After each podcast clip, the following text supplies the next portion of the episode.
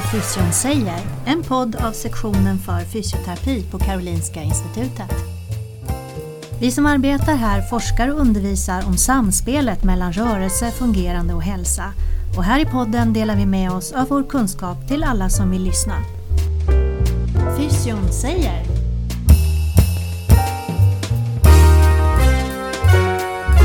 Fysion säger.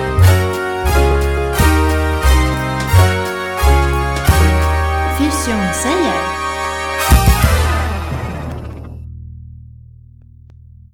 Välkomna alla lyssnare. Vi som är programledare idag är Anette Heine. Och Wim Schroenten. Wim är från Holland, hör ni. Vi är docenter på Karolinska institutet vid sektionen för fysioterapi, och mitt stora intresse och forskningsområde är idrottsmedicin. Och Wim, vad pysslar du med? Ja, mest undervisning med alla möjliga ämnen, men biomekanik ligger varmt om hjärtat. Mm, vad är biomekanik då? Ja, det är läran om hur kroppen påverkas av krafter. Oh, låt avancera. Ja. Men det som är alla, Wim och jag sitter ju alltid här i studion. Men idag har vi med oss Cecilia Nordbrink, som också arbetar på sektionen för fysioterapi här på Karolinska institutet. Hon är docent här och lärare, och framförallt så håller hon ju i en kurs som är väldigt populär som heter medicinsk akupunktur. Men idag är hon här och ska prata om smärta. Välkommen Cecilia. Tack. Eh, vill du, du kanske vill presentera dig lite mer själv. Det här var en kortversionen. Ja, man kan väl säga att smärta är det som ligger mig närmast om hjärtat. Eller egentligen smärta efter en ryggmärgsskada. För jag kommer från neurologin från början. Mm. Så jag har jobbat med neurologisk rehabilitering hela min kliniska period. Mm. Och det är ju snart trettio år. Mm. Men eftersom de ryggmärgsskadade har väldigt mycket problem med nervsmärtor. Mm. Så gled jag in på det här med smärta. Och idag är det väl det som jag ägnar den största tiden av. Både när det gäller då undervisning och när det gäller forskning. Spännande. Mm. Det är ju ett ämne som...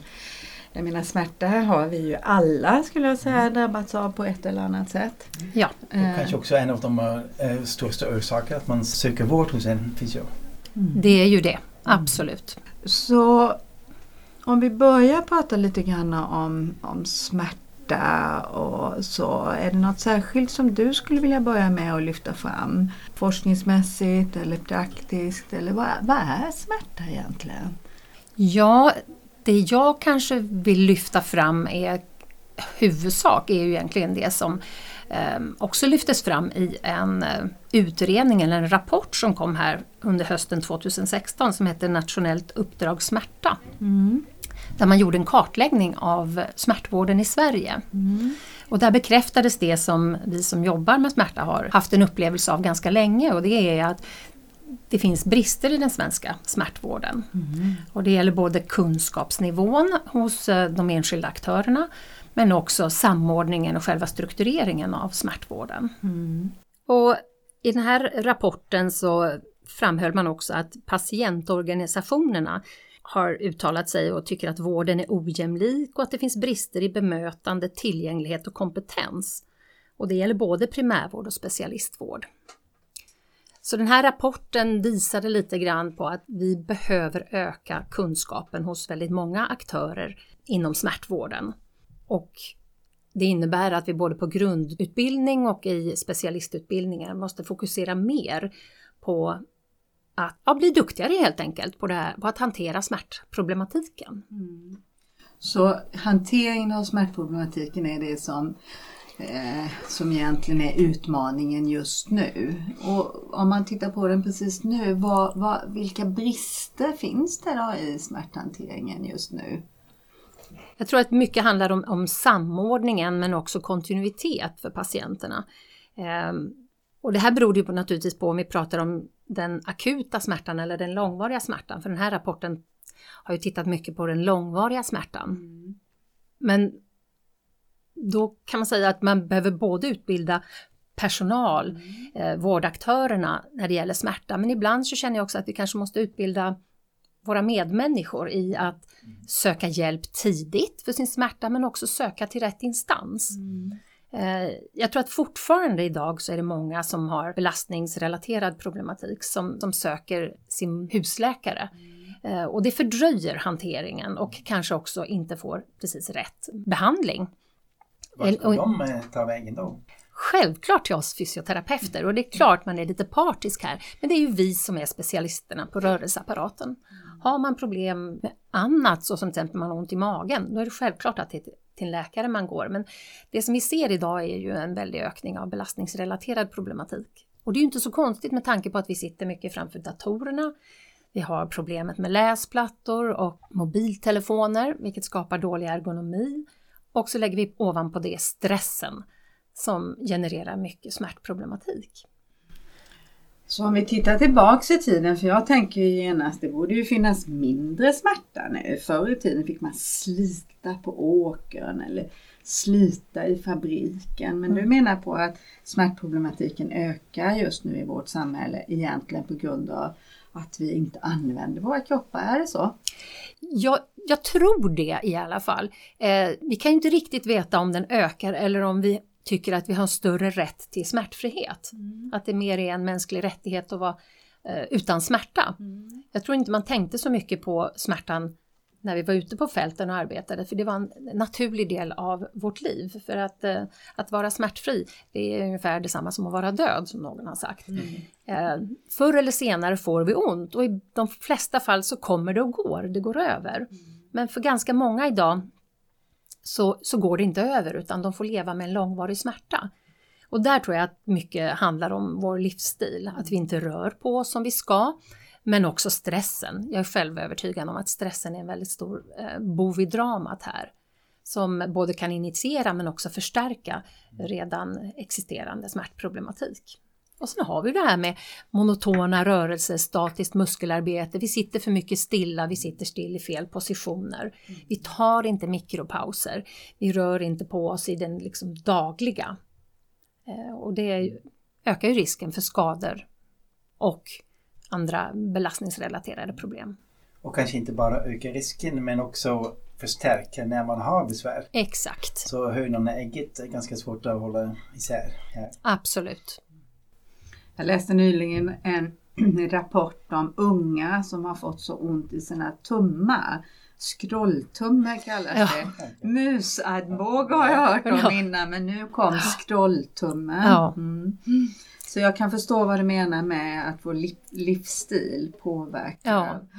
Och här tror jag att det vore jätteviktigt att man kunde fånga upp ungdomar redan under i skolan. Mm. Vi har ju inga skolfysioterapeuter på mm. de flesta ställen. Mm. Men för att förebygga de här problemen, det är ju det allra viktigaste vi kan göra. Mm. Eh, och det är svårt att nå fram till ungdomar som mår bra fysiskt eh, och inte ser de problem som kommer om tio eller tjugo eller trettio år. Mm.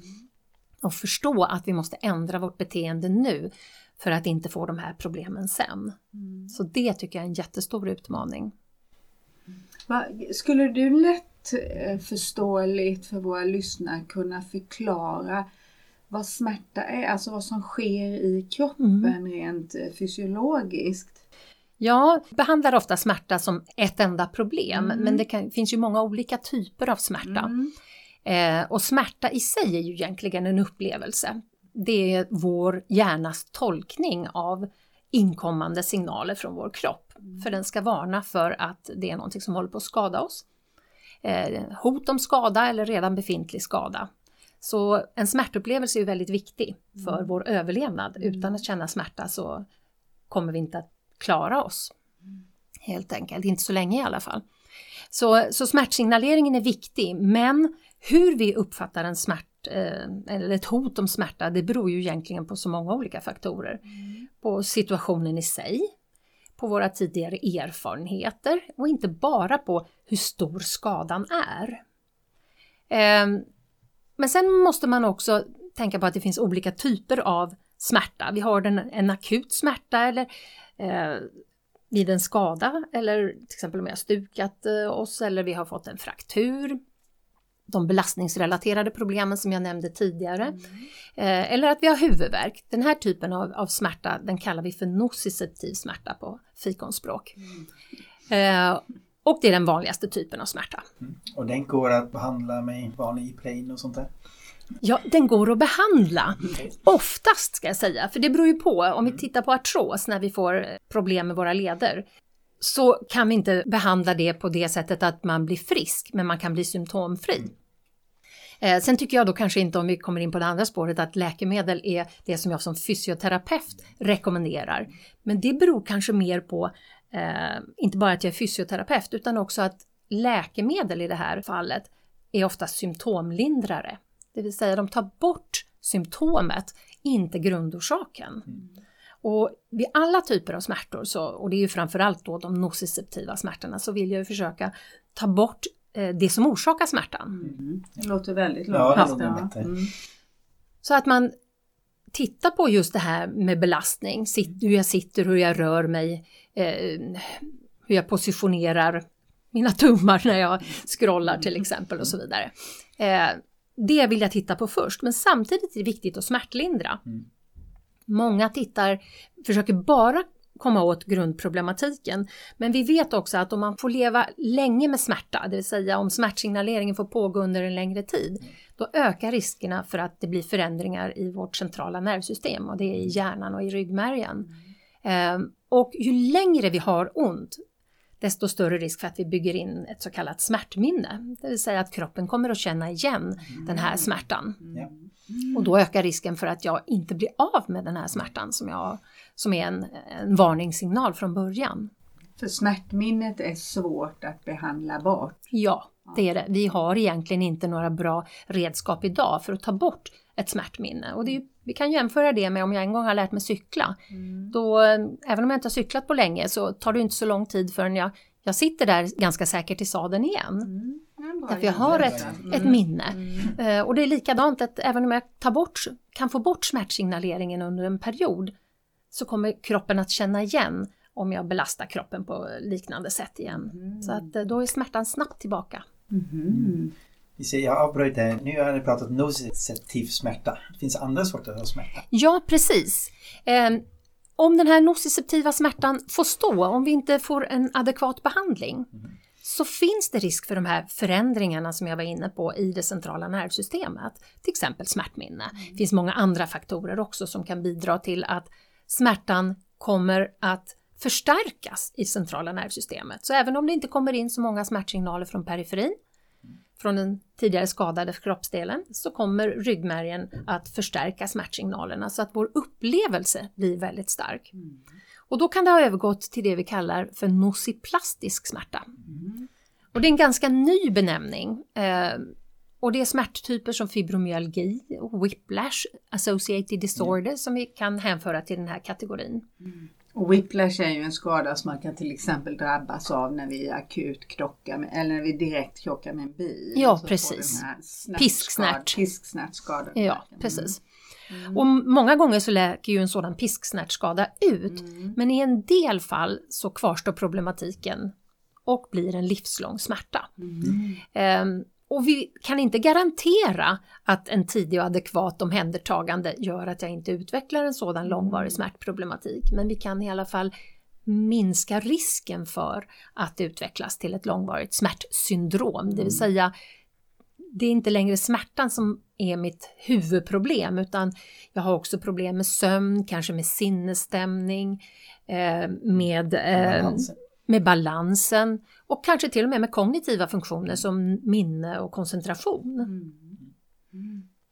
Och sen har vi också en smärttyp som vi kallar för neuropatisk smärta, och det är nervsmärta. Det är när själva nerverna är skadade eller vi har fått en sjukdom som gör att nervernas funktion eh, har försämrats och vi får ont från nerverna egentligen. Och det är kanske den svåraste smärtan som vi har idag att behandla.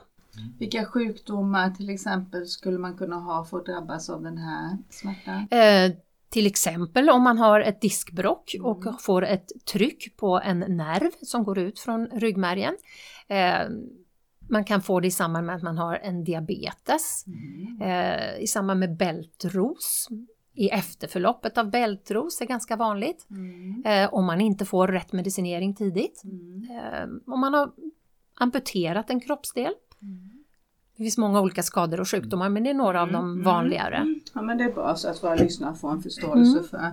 Och, och vad du menar egentligen då, det är att det här är tre egentligen ganska vitt skilda, även om man, man säkert kan drabbas av, av alltihop samtidigt kan det vara så, men att man ska behandla det på olika sätt. Precis. Mm. Eh, tyvärr är det så att samsjuklighet där inte är ovanligt, det vill säga om jag till exempel har ont i ryggen och har en disk som buktar mm. så kan jag ju få den här nociceptiva smärtan, den kommer från muskler, från leder och senor och ledband. Mm.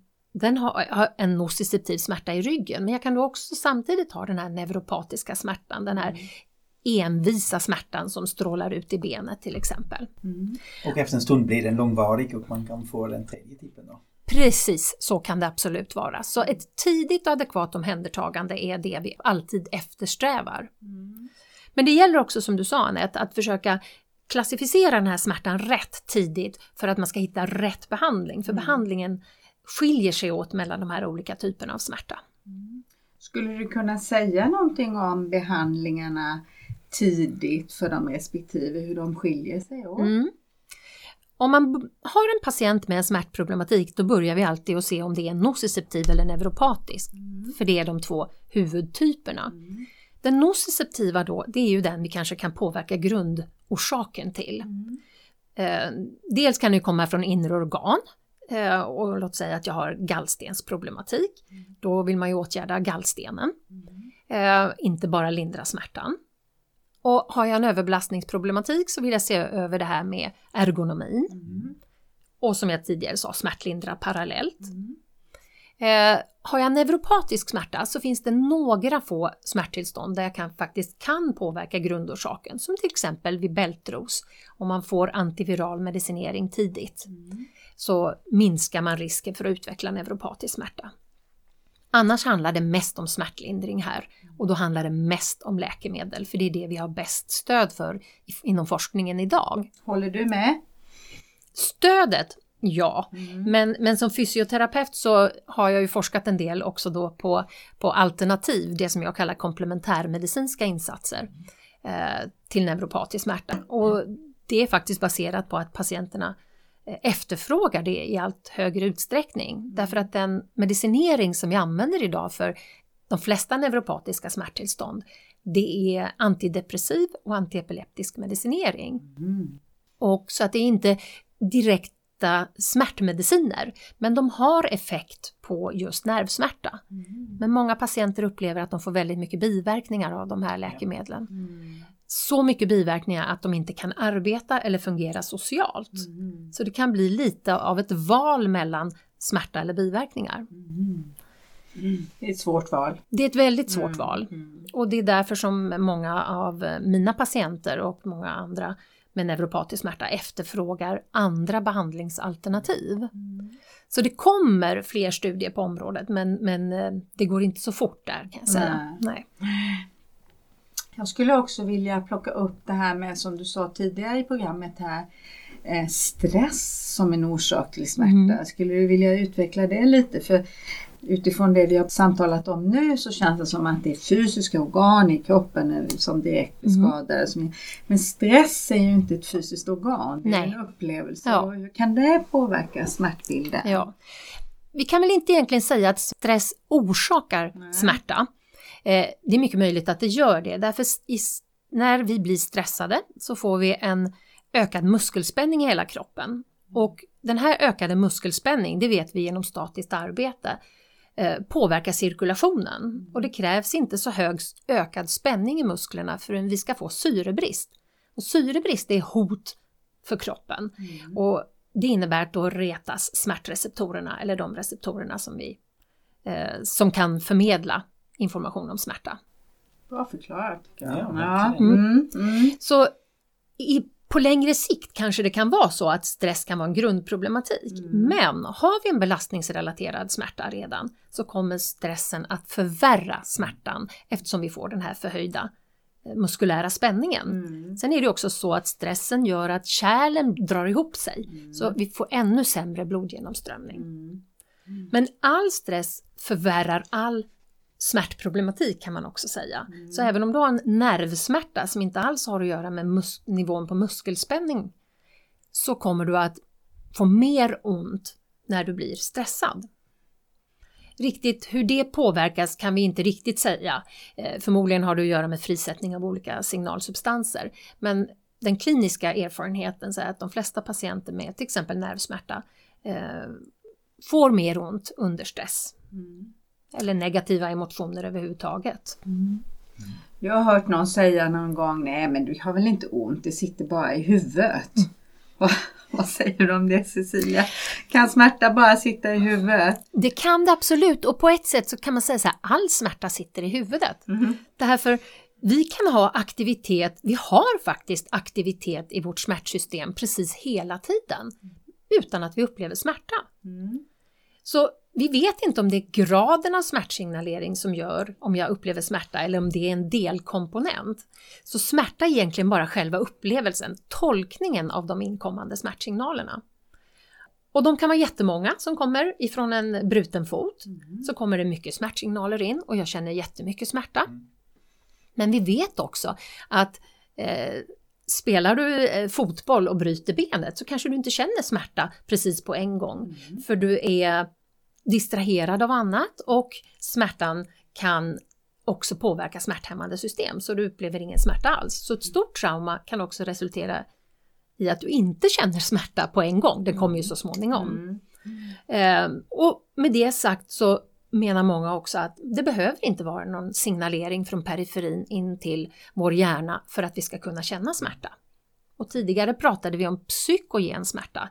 Det är ett begrepp som vi har fasat ut lite grann. Som handlar egentligen om att vi upplever smärta utan att det finns en, en skada eller hot om skada någonstans. Mm. Det vill säga det har mer att göra med kanske en psykiatrisk diagnos. Mm. Men vi upplever det som om smärtan satt i kroppen. Just det, men det begreppet är borta nu eller? Ja, det är väl inte helt borta, men det är ingenting man ser särskilt frekvent idag. Det var också ett väldigt svenskt begrepp. Internationellt sett så har man inte använt sig, eller det finns inga definitioner på det här begreppet. Mm, okay. Vi välkomnar nytillkomna lyssnare till Fysion säger, en podd av sektionen för fysioterapi på Karolinska institutet. I dagens program så får ni möta, och om ni inte redan har lyssnat, Cecilia Nordbrink, docent, forskare och mycket uppskattad lärare här på Karolinska institutet, sektionen för fysioterapi. Patienter nu där ute i vården eh, som kommer med smärtproblematik, låt säga till vårdcentralen, mm. för det är ju ändå dit vi alla rekommenderar mm. att gå för.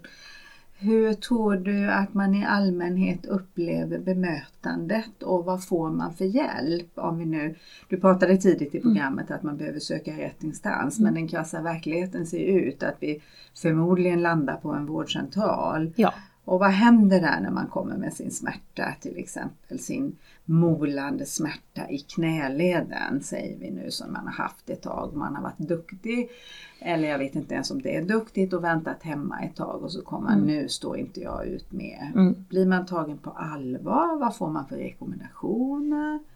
Jag tror att det dels beror på om du söker då din husläkare eller en fysioterapeut. Mm. Fysioterapeuten har ju mer kunskap om det här knät mm. och kan säkert undersöka dig mer adekvat och ge dig lämpliga råd och en regim och en beha- kanske en smärtlindrande behandling. Mm. Kommer du till läkaren så beror det kanske mer på intresse och kunskap för just smärta. Um, och sen får man också säga till läkarnas försvar att dels har de bara tio minuter eller en kvart mm. på sig. De har betydligt kortare tid än vad vi har. Det finns inte riktigt utrymme för en undersökning. Um, om det är nu så att de kan undersöka ett knä, vilket inte är helt lätt, även om man är fysioterapeut. Mm. Um, så dels tror jag att det beror på det. Men sen har också läkarna, deras redskap, det är farmakologisk behandling, det vill säga läkemedel. Så du får med största sannolikhet ett recept på antiinflammatorisk medicin, och om det inte du har gått över på tio dagar så uppmanas du att, att söka igen. Hur skulle du vilja att det såg ut? Ja, jag skulle vilja att det såg ut så att eh, man blev direkt skickad till en sjukgymnast mm. eller fysioterapeut för att se över den här problematiken. Så att vi, vi fördelar arbetet. Kanske till och med skulle jag önska att det såg ut så att när du ringer till vårdcentralen så sorterar sjuksköterskan in dig till läkare eller till fysioterapeut beroende på vilken problem du söker för. Och det fungerar säkert så på en del ställen, men inte överallt.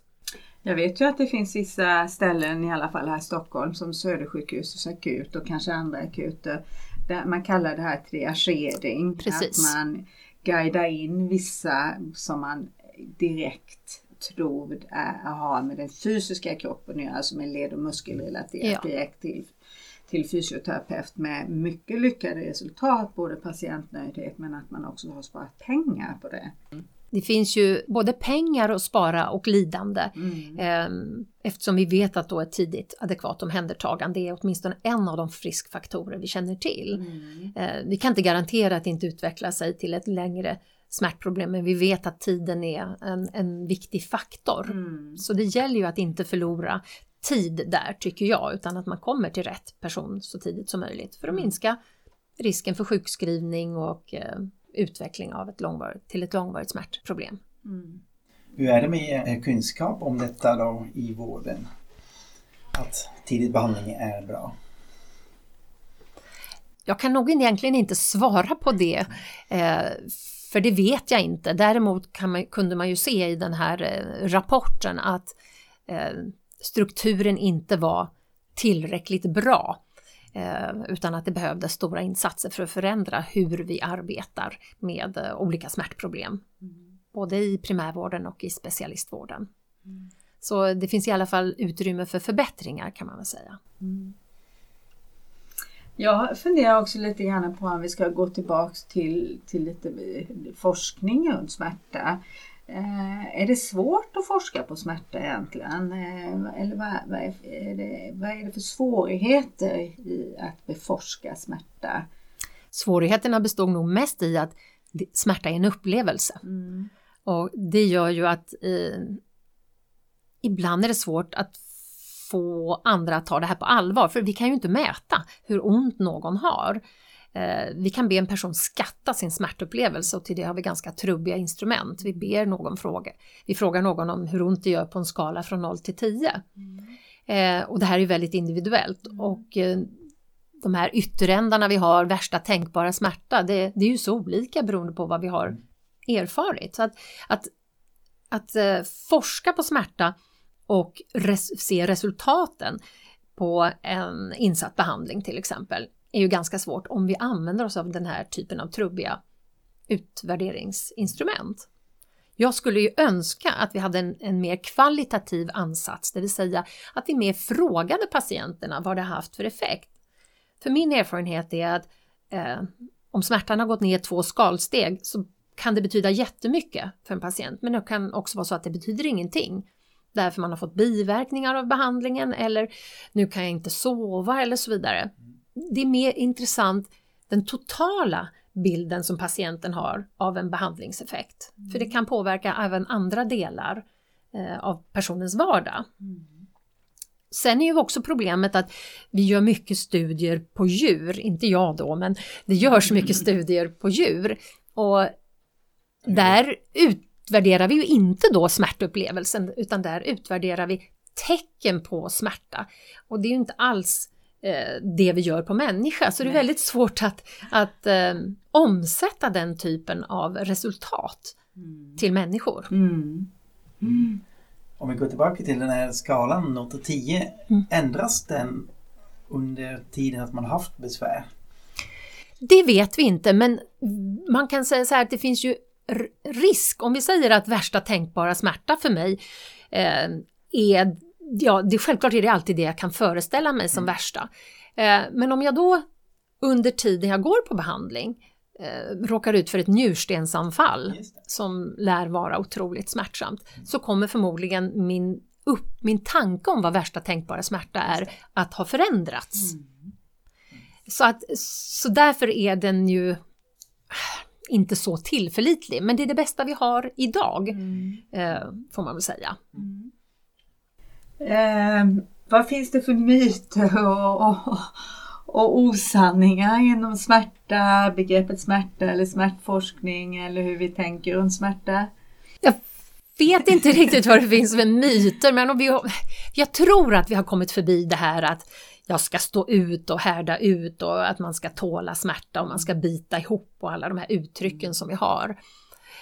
Det kanske lever kvar men inte lika stor utsträckning, för idag vet vi ju det här som jag har varit inne på flera gånger att mm. vi ska inte gå med smärta för länge. Men du pratade ändå tidigare om det här med att man har bitit ihop och man söker inte riktigt i tid. Och det är det jag vill uppmana till att man gör. Därför att att bita ihop och härda ut, ja det kanske är bra under en kort period om jag vet att jag utsätter mig för någonting just nu men som kommer att gå över. Men eh, vi ska inte dra på smärtproblematik. Det, det blir inte bättre av att jag väntar. Sen har vi ytterläge tänker jag i den här världen som vi lever med att du nämnde det också att det, det är våran rättighet att mm. vara smärtfri. Att vi kanske belastar både vården och andra, alltså, eller framförallt vården. Och går med minsta lilla, så fort vi känner någonting någonstans så går vi iväg. Är, är det din upplevelse eller finns det någon forskning runt det? Eller är det något? Jag känner inte till någon forskning kring detta. Um, nu har jag ju nästan bara arbetat med personer som har en ryggmärgsskada och mm. smärta. Och där är min erfarenhet att man väntar för länge. Mm. Sen finns det absolut de personerna som går för minsta lilla. Mm. Eh, men det är en belastning kan man väl säga då av, av vården självklart. Men, men det blir egentligen en belastning med alla de som går och väntar också. Därför mm. att de kommer att behöva så många fler behandlingar och så mycket mer hjälp mm. för att bli bra eller smärtlindrade mm. än om de hade sökt tidigt. Mm. Så det här med triagering som du var inne på tidigare, man kanske till och med skulle ha på vårdcentraler drop-in-tider där man kan få en första bedömning. Kanske mm. bara behöver ta fem till tio minuter. Man får lite råd och tips och hjälp. Mm. Så att man kunde sortera tidigt. Mm. De som faktiskt är där i onödan och mm. de som verkligen behöver hjälp. Mm. Det skulle också kunna vara en möjlighet. Mm. Mm. Om man tittar alternativt, alltså som alternativ till medicin, jag förstår att vid viss typ av smärta, då är det läkemedel vi behöver använda. Men vad finns det annars för smärtlindringsmetoder om man nu inte vill ta piller? Mm. Och det beror ju då på vilken typ av smärta mm. man har. Men om vi säger rent generellt så kan man säga att vi som fysioterapeuter jobbar ju naturligtvis mycket med fysisk träning. Mm. Och där har vi väldigt mycket stöd i vetenskapen för att fysisk träning både lindrar smärta men också påverkar många tillstånd i grunden. Till exempel ökar cirkulationen och vi har då väldigt många smärttillstånd från rörelseapparaten som beror på för dålig syresättning eftersom vi jobbar statiskt och monotont. Eh, och fysisk träning påverkar många andra faktorer som sinnesstämning och avslappning och därmed kan sömnen påverkas positivt. Mm. Akupunktur är en annan behandlingsmetod som också kan påverka ett grundtillstånd om problemet kommer från överbelastning mm. eh, av rörelseapparaten och som är smärtlindrande. Mm. Sen har vi ju rena smärtlindrande metoder som transkutan elektrisk nervstimulering, TENS. Mm. Som kanske inte påverkar grundtillståndet i lika stor utsträckning. Kan göra i vissa fall. Men är mer att likna vid eh, medicinering. Mm. Med till exempel Alvedon eller Ipren eller den här typen av läkemedel. Mm. Och, och sen har vi nyare behandlingsformer. Eller nyare men som är mer på gång in. Som vi kanske inte har lika mycket stöd för i vetenskapen. Som stötvågsbehandling och laser. Mm. Som visar lovande resultat men där vi behöver mer forskning. Som påverkar också grundproblematiken. Mm. Hur är det då med värme och kyla och massage och så? Ja, de påverkar ju också eh, smärtupplevelsen. Eh, och då kan man säga att de flesta upplever värme mer behagligt än kyla. Men båda hämmar själva smärtimpulserna. De påverkar kanske inte eh, ett grundtillstånd utan det är ren smärthämning. Men det kan man, värmekudde kan vara en väldigt bra egen strategi mm. att ta till hemma. En varm vetekudde eller en varm vattensflaska. Och inte minst för att sova bättre. Eh, om man har svårt att somna när det gör ont till exempel. Mm. Och kyla, det hämmar också smärtan. Om vi använder oss av det till exempel när vi ska stretcha en spänd muskel så kan vi kyla ner muskeln lite snabbt först. Eller man använder också på barn ganska mycket vid olika former av procedursmärta. eftersom inte vi vill utsätta barn för andra smärtsamma stimuli och kanske inte så mycket läkemedel heller. Då kan man kyla ner i huden till exempel inför en injektion eller provtagning. Mm. Spännande tycker ja. jag. Jag har lärt mig massor. Så, men skulle, skulle du säga att man kan behandla smärta med psykoterapi? Självklart är, är psykoterapi också en del av smärtbehandling när det gäller den typen av smärta som vi inte, där vi inte ska försöka få patienten att bli frisk igen mm. så att säga, utan den långvariga smärtan. Mm. Så har ju framförallt då den kognitiva beteendeterapin en plats. Mm. Eh, och det är ju egentligen inte jag då som fysioterapeut som jobbar med den biten. Men när man arbetar med de här mer komplexa smärttillstånden, då vill vi ju ha det vi kallar en multimodal approach. Det vill säga vi behöver vara flera yrkeskategorier som hjälper patienten eftersom smärta bara är ett av problemen. Mm. Eh, och då gäller det ju också att lära sig att hantera den smärta som vi faktiskt inte kan lindra. Mm. Vi kan alltid lindra smärta till viss del, men hos många så kvarstår ju ändå en smärta efter det att vi har provat allting som är adekvat. Mm. Och då behöver vi få strategier för att lära oss att leva med eller trots smärtan. Mm. Mm. Mm. Vad skulle du säga behövs i framtiden? Eh, alltså typ av forskning, det kan vara forskning men det kan också vara... Hur behöver vi förändra vårt bemötande mer liksom konkret? Vad är ditt önskescenario om hur det såg ut i vården i omhändertagandet av en patient av, med kronisk smärta? Ja, alltså, när det gäller forskningen så finns det ju hur mycket som helst att göra mm. egentligen. Eh, och där tycker jag också att vi måste titta mer på det jag kallar komplementärmedicinska metoder eftersom de inte är förenade med biverkningar på samma sätt. Mm. Men vad vi kan förändra redan nu, det är ju vårt bemötande. Många patienter som lever med långvariga smärtor vittnar ju om att de inte tycker att de har blivit bra bemötta, omhändertagna, trodda på, och jag tror det här är väldigt negativt för utvecklingen av smärta. Mm. Vi behöver bli sedda och trodda på, för smärta är ju en upplevelse och det är patienten som har tolkningsföreträde. Mm. Eh, har, säger jag att jag har ont så har jag ont. Mm. Sen är det upp till mig som vårdgivare att ta reda på vad orsaken är så långt det nu går. Mm. Så att bemöta personer med respekt, eh, se till att de får en adekvat undersökning och mycket information och kunskapsförmedlande till patienten. Det kan vi alla göra. Mm. Men för att kunna förmedla kunskap till patienten krävs det ju att vi själva har god kunskap kring det här med smärta. Så det är där vi måste börja se till att alla personer som jobbar med patienter som har ont, de måste ha en god kunskapsbas. Mm. Då kan vi också omhänderta patienten på ett bättre sätt. Så där kan vi alla börja. Det kommer inte att kosta mer att ge patienten ett bra bemötande och omhändertagande. Det här kan vi ju se som ett budskap till alla out there som jobbar inom vården och träffar dagligen eller kanske inte dagligen men ofta patienter med smärta.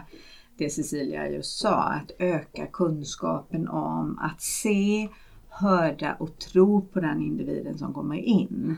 Och om vi sammanfattar ditt budskap till patienter som går där ute nu och, och som inte... kanske ännu har sökt vård eh, eller har sökt vård och inte blivit bemötta. Vad ska, vad, vad, vad ska de göra?